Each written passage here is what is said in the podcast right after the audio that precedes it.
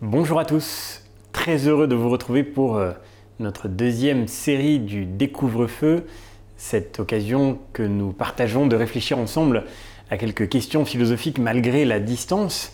Aujourd'hui, je suis très heureux de pouvoir vous retrouver depuis le Café des Arts à Versailles et je voudrais dire un immense merci à Cédric qui nous accueille ici dans son restaurant. Nous avons choisi, après avoir été au Théâtre Saint-Georges, de venir ici dans un lieu lui aussi fermé dans cette période euh, éprouvante. Et nous sommes venus ici dans ce restaurant pour réfléchir d'une certaine manière à ce que nous perdons en ne pouvant plus aller justement nous restaurer dans ces lieux partagés. La deuxième série de ce Découvre-feu sera donc consacrée à la question de l'appétit et nous allons tous ensemble nous remettre à table aujourd'hui. De fait, il y a beaucoup de choses à dire en philosophie sur le fait même que nous ayons besoin de nous nourrir pour vivre. Et c'est le premier lieu, pourrait-on dire, de notre incarnation. Nous ne sommes pas de purs esprits, tout philosophe que nous sommes. Nous avons bien besoin de nous alimenter, ne serait-ce que pour survivre. Il y a là quelque chose d'absolument fondamental pour nos besoins les plus, les plus essentiels. Et c'est à partir de cette expérience du besoin que nous pouvons Euh, commencer ensemble ce premier moment de notre découvre-feu qui en sera en quelque sorte euh, l'entrée. Mettons-nous ensemble en appétit. Nous le savons très bien, de fait, il faut manger pour vivre, et non pas vivre pour manger, encore que, on y reviendra.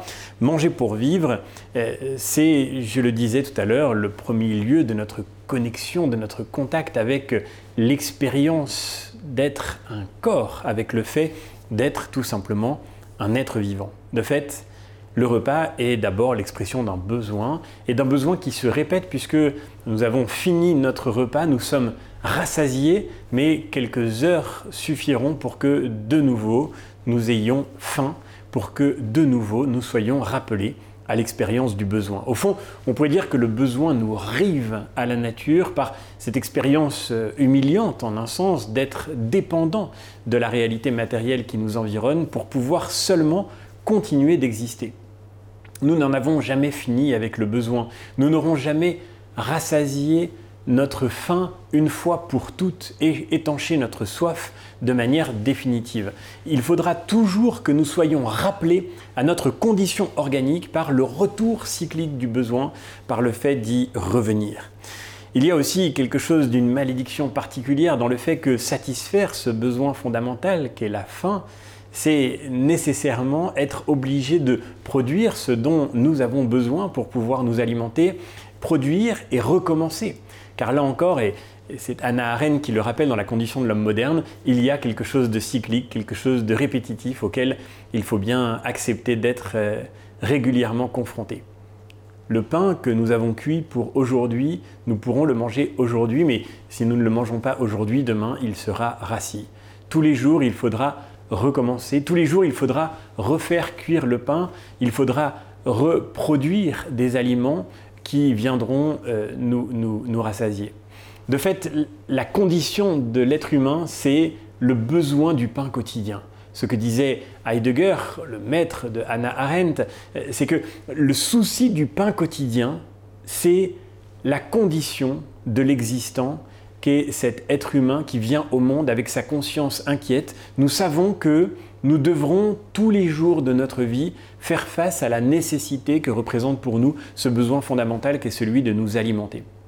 Et nous n'aurons pas, ce n'est pas possible, produit une fois pour toutes, pour tout le restant de nos jours, tout le pain dont nous avons besoin. Tous les jours, il faudra recommencer parce qu'il se fait que les aliments qui nous sont nécessaires pour vivre sont aussi ceux qui se dégradent naturellement, quand bien même nous ne les consommerions pas.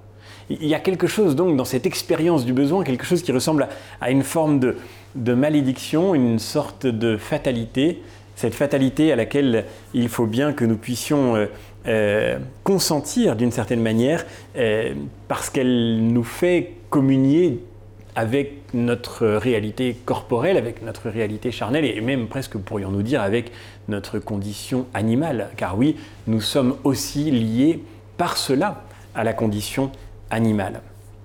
De fait, euh, ce qui fait de l'être humain son lien avec l'animal, c'est qu'il possède en commun avec lui ce que Aristote, dans le De anima, le traité de l'âme, appelait euh, le, euh, l'âme appétitive. L'âme appétitive. Euh, au fond, Aristote nous dit que l'âme, c'est le principe d'organisation, le principe d'animation d'un, d'un corps organisé, c'est-à-dire ce qui organise un corps vivant. Et il y a, de ce point de vue-là, plusieurs séries d'âmes, plusieurs manières d'organiser, d'informer un corps vivant. Il y a l'âme végétative, c'est celle des végétaux qui ont une certaine vie, bien sûr, une certaine relation aussi avec leur milieu, parce que les végétaux aussi se nourrissent et évacuent le produit de ce qu'ils ont absorbé. Mais il y a en second lieu l'âme appétitive qui est le propre des êtres vivants qui, à la différence des végétaux, se déplacent pour satisfaire leurs besoins, qui vont chercher ce qui leur est nécessaire pour pouvoir subsister. L'âme appétitive, c'est au fond euh, celle que nous partageons avec l'animal. Nous aussi, nous avons besoin d'aller chercher ce que nous allons manger, ce dont nous avons besoin pour pouvoir faire vivre et survivre notre corps. Cette âme appétitive, c'est celle au fond qui correspond à l'expérience que nous faisons, l'expérience de la faim qui nous anime, qui nous met en mouvement, qui nous oblige à travailler pour pouvoir aller chercher ce dont nous nous nourrirons.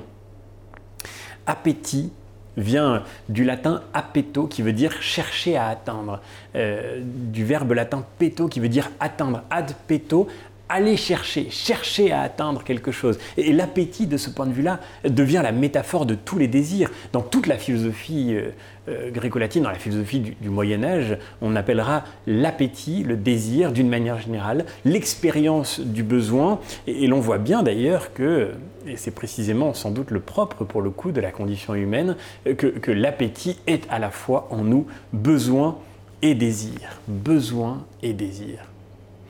En fait, il y a une, une, une grande différence entre l'homme et l'animal, c'est que la différence de, de l'animal qui se déplace pour chercher sa nourriture, qui fait effort pour pouvoir se nourrir, eh bien, euh, à la différence de, de l'animal, nous travaillons notre nourriture, nous produisons le pain quotidien.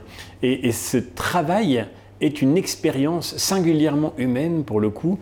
Le fait de manger n'est pas seulement ce qui nous relie au végétal et à l'animal en particulier. Le fait de nous alimenter est aussi ce dans quoi nous mettons notre singulière humanité. C'est ce que nous dit un, un philosophe qui a beaucoup euh, travaillé sur le travail, si je puis dire, un philosophe que nous avons déjà croisé à plusieurs reprises lors des soirées de la philo et qui s'appelle Pierre-Joseph Proudhon.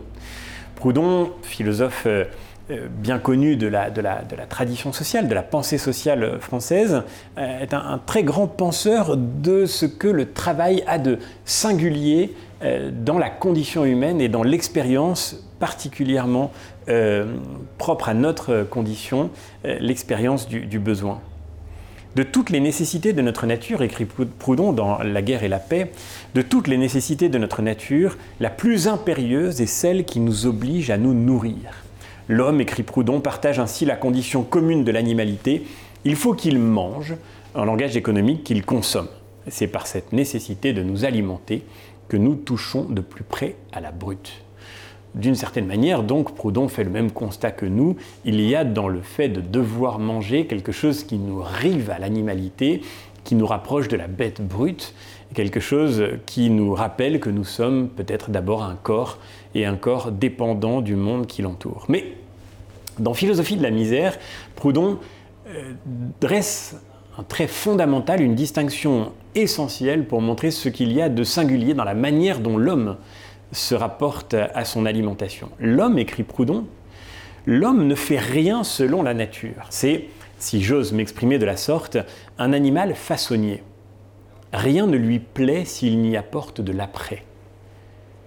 Tout ce qu'il touche, il faut qu'il l'arrange, le corrige, l'épure, le recrée.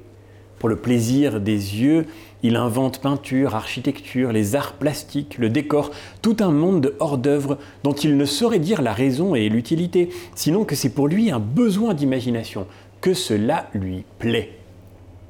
Pour ses oreilles, il châtie son langage, compte ses syllabes, mesure les temps de sa voix. Que lui sert enfin de manger seulement pour vivre?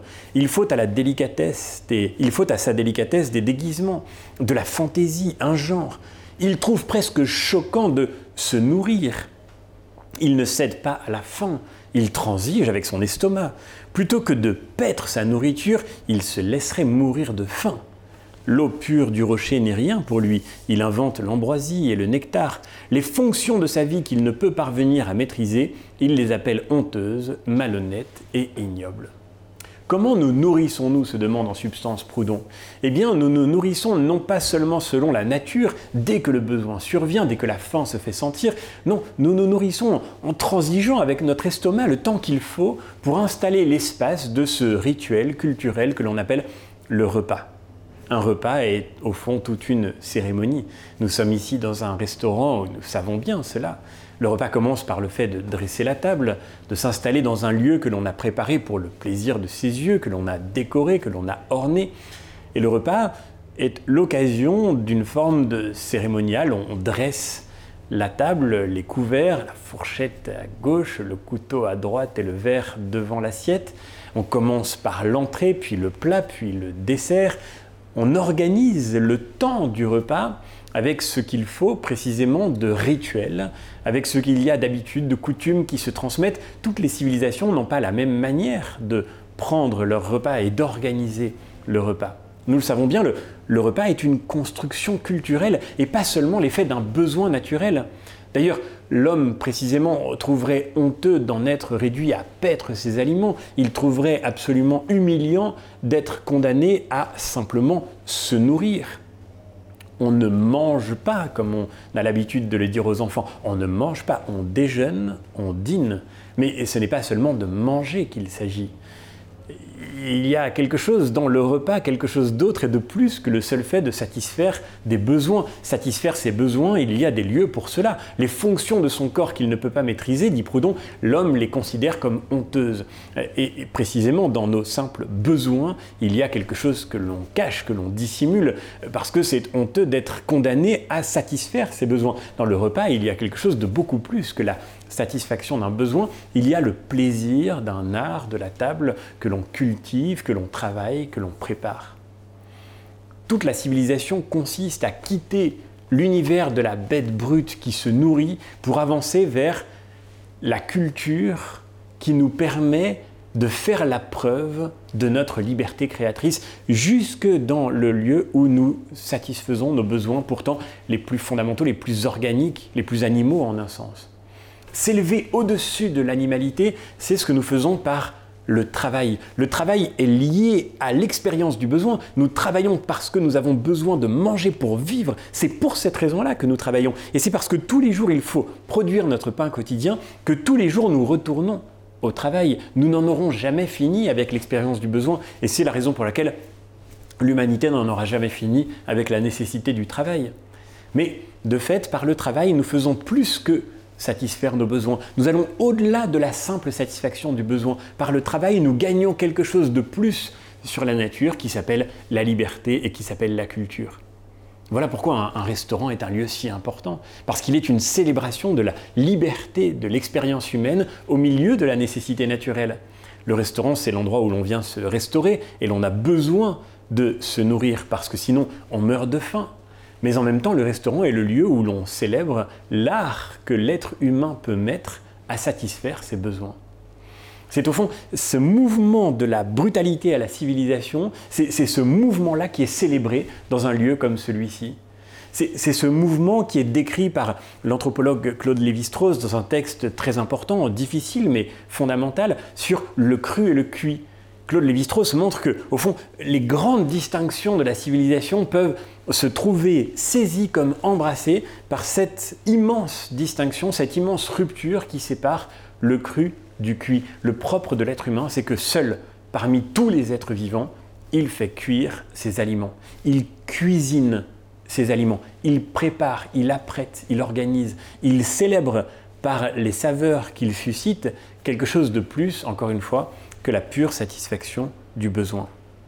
Bref, on le voit, il y a dans le repas toute une liturgie qui fonde une civilisation, un, un ensemble de rituels qui est constitutif de notre manière d'être au monde en tant qu'être humain, et, et non pas seulement, encore une fois, en tant que corps déterminé par le besoin, une manière de célébrer notre liberté. Et, et En quelque sorte, à travers cette célébration, il y a dans le repas toute une cérémonie. De fait, nous le savons bien, les repas sont un lieu de la liturgie au sens le plus fort du terme.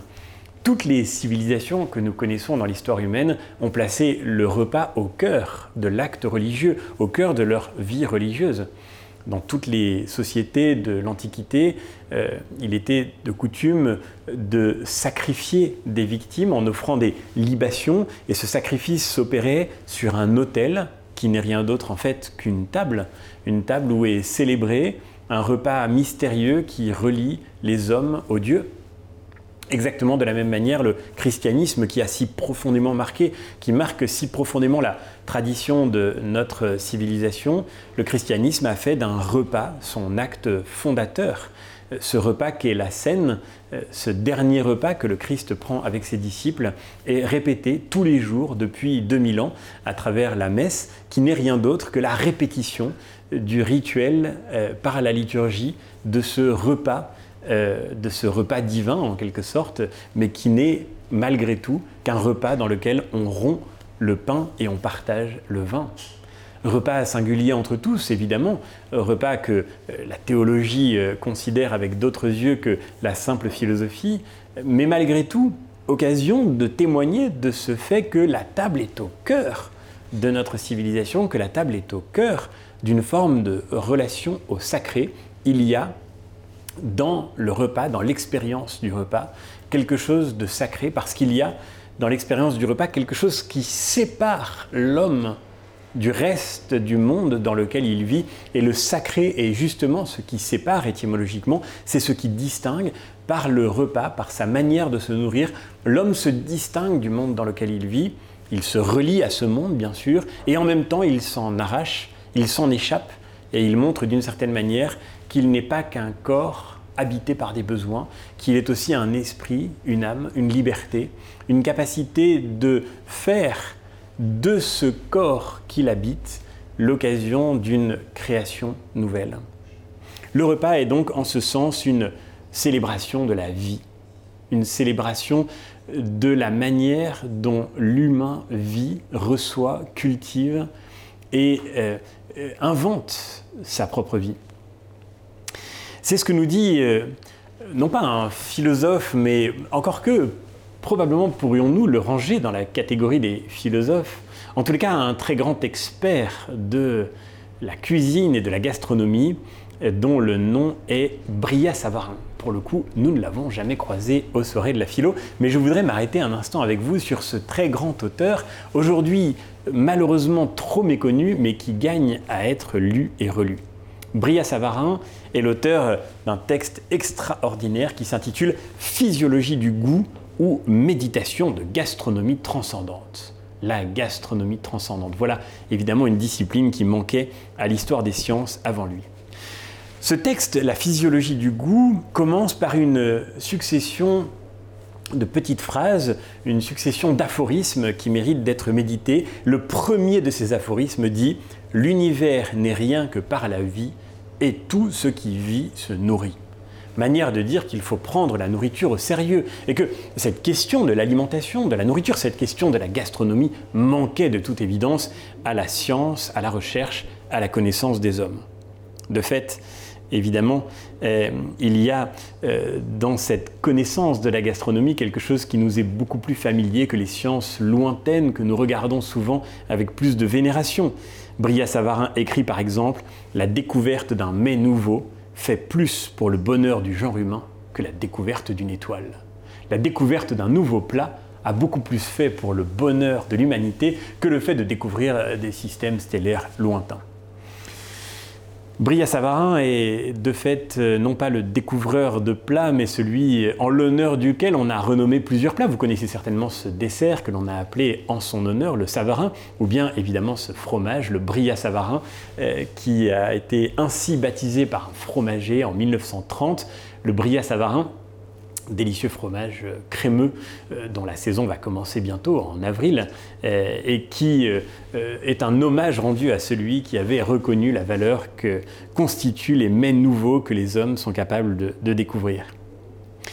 La physiologie du goût, donc arrêtons-nous un instant sur cet ouvrage, euh, est une, euh, une forme de, de, d'œuvre assez touffue, assez hétéroclite, dans laquelle on passe d'un dialogue à, à cette succession d'aphorismes dont je vous parlais tout à l'heure, dans laquelle euh, Brillat-Savarin raconte des anecdotes, se penche non pas sur des recettes de cuisine, mais sur des histoires de recettes ou de grands cuisiniers.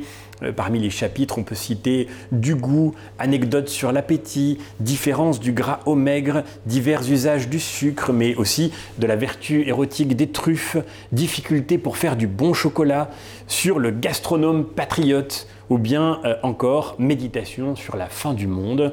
Euh, bref, ce texte, vous le voyez, est un texte euh, énigmatique et euh, passionnant, mais qui est l'occasion pour Brillat-Savarin, encore une fois, de, de prendre au sérieux la manière dont nous nous alimentons comme l'un des lieux où nous nous réalisons. Les animaux, écrit Brillat-Savarin, les animaux se repaissent, l'homme mange, mais l'homme d'esprit seul sait manger.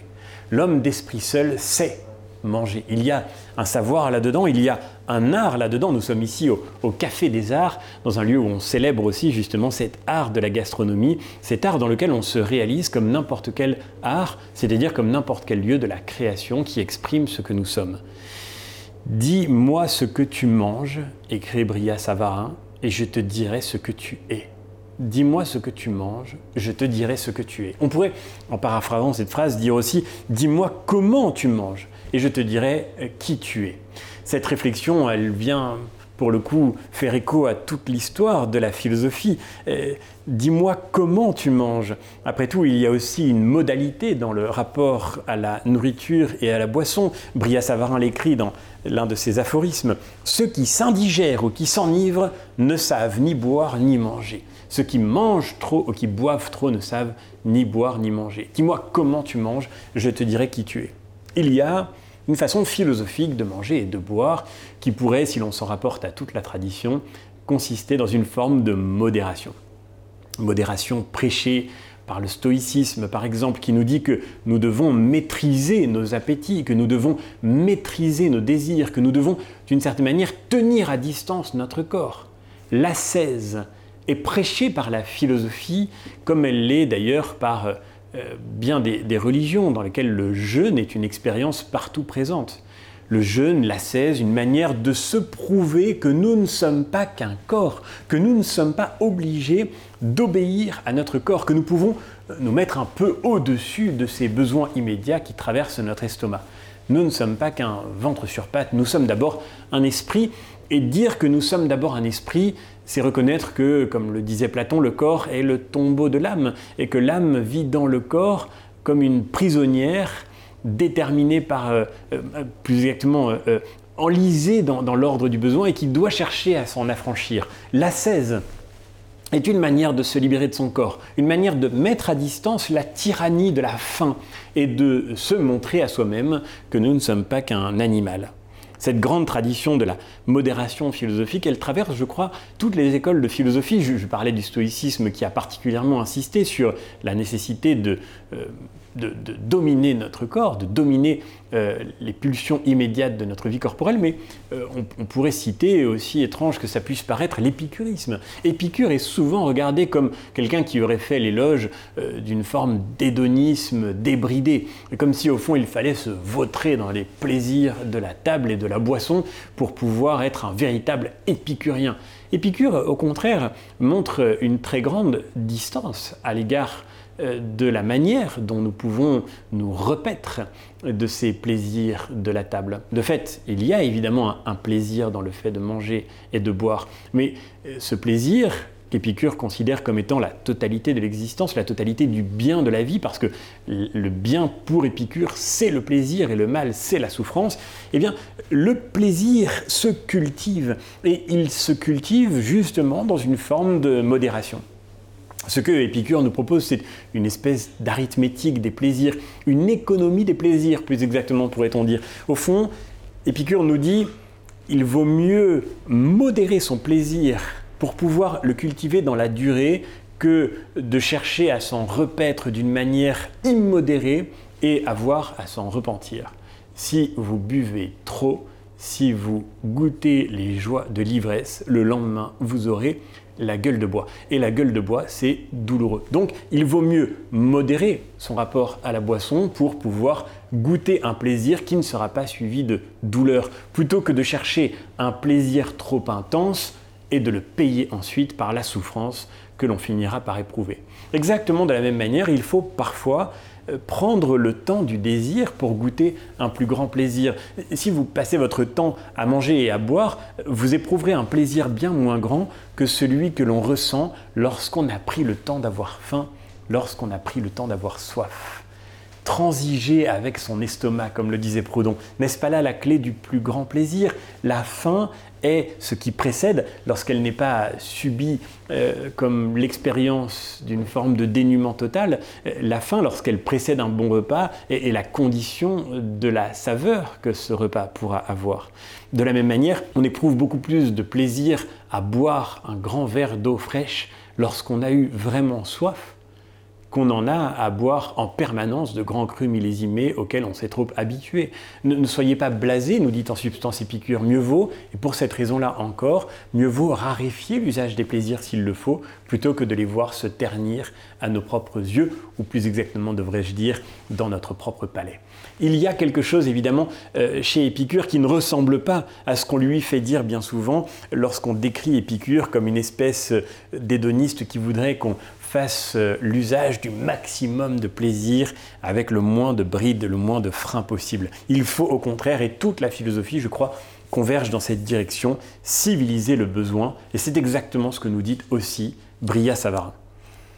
Tels sont, dit-il dans un chapitre qui me paraît important, les éléments du plaisir de la table qu'il faut distinguer du plaisir de manger, qui est son antécédent nécessaire. Le plaisir de la table n'est pas exactement la même chose que le plaisir de manger. Le plaisir de manger, écrit Brillat-Savarin, c'est la sensation actuelle et directe d'un besoin qui se satisfait. Le plaisir de la table est la sensation réfléchie qui naît des diverses circonstances de faits, de lieux, de choses et de personnes qui accompagnent le repas. Le plaisir de manger, c'est le fait juste de pouvoir ne plus avoir faim. Le plaisir de la table, c'est le plaisir de... Euh, d'entourer la satisfaction du besoin, de la beauté d'un décor, de la qualité des mets et bien sûr, et c'est peut-être le plus important, nous y viendrons lors de notre prochaine rencontre, de la qualité des échanges que l'on a avec tous ceux qui nous entourent et qui partagent le repas. Le plaisir de manger, continue Brillat-Savarin, le plaisir de manger nous est commun avec les animaux. Il ne suppose que la faim et ce qu'il faut pour le satisfaire. Le plaisir de la table est particulier à l'espèce humaine. Il suppose des soins antécédents pour les apprêts du repas, pour le choix du lieu et le rassemblement des convives. Le plaisir de manger exige, sinon la faim, au moins de l'appétit. Le plaisir de la table est le plus souvent indépendant de l'un et de l'autre. Ces deux états peuvent toujours s'observer dans nos festins. Le plaisir de la table ne comporte ni ravissement, ni extase, ni transport, mais il gagne en durée ce qu'il perd en intensité. Et se distingue surtout par le privilège particulier de nous disposer à tous les autres, ou du moins de nous consoler de leur perte. Le plaisir de la table, c'est le plaisir qui, par sa tranquillité, par sa douceur, par le fait qu'il n'emporte ni grande passion, ni grands excès lorsqu'il est bien cultivé, est celui qui justement se cultive et se retrouve comme un plaisir familier, comme un plaisir habituel, comme celui qui fait d'une certaine façon l'agrément du quotidien, celui que l'on peut trouver tous les jours pourvu que l'on soit capable justement d'y mettre l'après qu'il faut, d'y mettre l'après nécessaire. Au fond, il y a dans nos vies bien des plaisirs de diverses sortes, mais les uns, nous dit en substance Brillat-Savarin, sont euh, coûteux, difficiles à obtenir, euh, éloignés, distants, ou bien supposent de grandes passions, de, de violents emportements. Et il y a dans le plaisir de la table, au contraire, quelque chose comme le plaisir civilisé entre tous, le plaisir familier, le plaisir quotidien, qui peut nous conduire à tous les autres ou nous consoler de leur perte. Chez Brillat-Savarin, il y a souvent cette idée que la gastronomie, même dans sa forme la plus simple, la forme la plus ordinaire, peut être une consolation. Elle peut, dans les épreuves que nous rencontrons, nous apporter tous les jours cette espèce de douceur qui fait que la vie est plus vivable, que la vie est moins rude et moins éprouvante, y compris au cœur de l'épreuve, puisqu'on a toujours, quoi qu'il arrive, besoin de se nourrir. On peut euh, par le moment où l'on s'alimente, célébrer cette espèce de douceur de l'existence qui est susceptible de consoler, y compris les cœurs affligés. Bien sûr, réfléchir à cette question du repas, c'est aussi prendre conscience, dans sa nécessité essentielle, de la violence inouïe que représente le fait d'être privé de ce plaisir, non pas seulement de la satisfaction d'un besoin, mais aussi de l'expérience de ce plaisir dans lequel s'accomplit quelque chose qui fait de la vie humaine qu'elle l'est pleinement, authentiquement.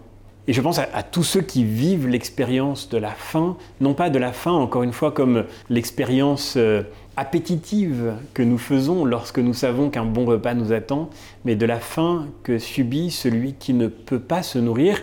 Tous ceux qui vivent aujourd'hui cette violence immense que constitue le fait de ne pas pouvoir manger à sa faim, tous ceux qui sont privés des moyens de travailler pour gagner ce dont ils ont besoin pour pouvoir continuer de vivre, tous ceux qui vivent, au fond, ce que Proudhon appelait la misère, qu'il distinguait de la pauvreté. Et je terminerai par là. La pauvreté, au fond, nous dit Proudhon, c'est le propre de la condition humaine. Nous serons pauvres toute notre vie parce que toute notre vie, nous serons soumis à l'expérience du besoin. Toute notre vie, nous serons soumis à l'expérience du manque par le fait que, précisément, la faim ne cessera de revenir nous tarauder. Toute notre vie, je le disais, il nous faudra travailler pour pouvoir produire notre pain quotidien. Et ce souci du pain quotidien restera le signe de la pauvreté essentielle de la condition humaine. Mais il y a dans la pauvreté, malgré tout, quelque chose qui, en nous obligeant à travailler, nous conduit par le travail à faire cette expérience de liberté que je décrivais tout à l'heure, par laquelle nous allons non pas seulement satisfaire notre besoin, mais cultiver le plaisir de la table dont parle Brillat-Savarin. Il y a au contraire dans la misère cette violence particulière que la misère est ce par quoi nous sommes privés de la possibilité d'échapper à l'ordre strict du besoin. La misère qui est le fait de ne pas pouvoir se nourrir, de ne pas pouvoir cultiver par la nourriture l'expérience non seulement de sa survie, mais surtout de sa liberté. Et cela, évidemment, représente une forme de violence essentielle, jusque dans notre propre pays, au milieu de sociétés prospères où pourtant l'expérience de la faim est encore trop partagée. Nous comprenons mieux ici pourquoi elle n'est pas seulement une injustice faite à nos besoins primaires, à nos besoins animaux, elle est aussi une injustice faite à notre humanité dans son sens plein et entier. Car le repas relie les hommes et c'est ce que nous aurons l'occasion de voir lorsque nous passerons de cette entrée, que j'espère avoir été appétitive, appétissante, jusqu'au plat principal, le plat de résistance, dans lequel nous allons parler précisément de cette expérience de la table partagée. À très bientôt.